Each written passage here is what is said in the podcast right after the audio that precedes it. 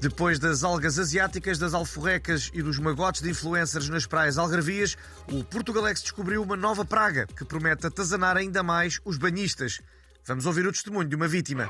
Bom, olha, o que sucedeu foi o seguinte: eu estava a tirar fotografias com o meu namorado ao pôr do sol e de repente, não sei de onde, apareceram os seis oradores motivacionais a dizer Namastê e frases totós para pormos nas legendas das fotos. Uh, frases inspiradoras? Sim, daqueles tipo Gustavo Santos ou, ou Cristina Talks. Uh, tipo, o sol quando se põe é para todos. Uh, nunca desistas de ti, nem de uma bola de Berlim, a não ser que sejas só obeso mórbido e aí é melhor desistires. Uh, bastante inspirador.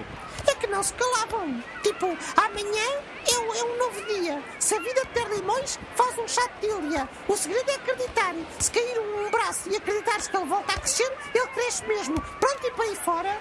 Pois realmente é aborrecido. E como é que se livraram deles? Olha, eu comecei a ficar agoniada com tanta energia positiva. O meu namorado ainda tentou afogá-los, mas eles conseguiam vir sempre à tona. Tivemos que fugir dali a correr.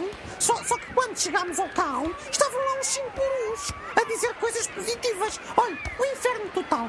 Pois, realmente eles estão em todo lado. E bom, e enquanto não inventam um repelente uh, para oradores motivacionais, uh, deixamos um conselho aos nossos ouvintes. Evitem o pôr do sol, que é a hora preferida deles, porque se presta muito a fotografias e legendas parolas. O mais seguro é ficar em casa até escurecer, se não querem ser massacrados. Alô, estúdio!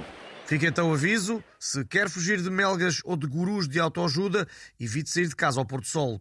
Importa ainda acrescentar que, de acordo com os últimos dados do Instituto Nacional de Estatística, em cada cinco portugueses há seis oradores motivacionais. Ficamos agora com a rubrica de Rodrigo Guedes de Carvalho.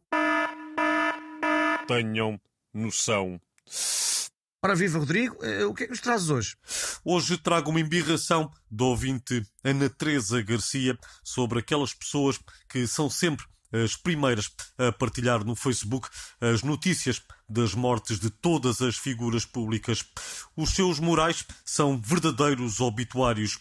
Escrevem legendas como RIP, assim vamos ficando mais pobres ou só os bons é que vão. O que eu tenho a dizer a estas pessoas arraçadas de abutres é que se só os bons morressem, o Hitler ainda era vivo e que deviam seguir essa vossa paixão e abrir uma agência funerária.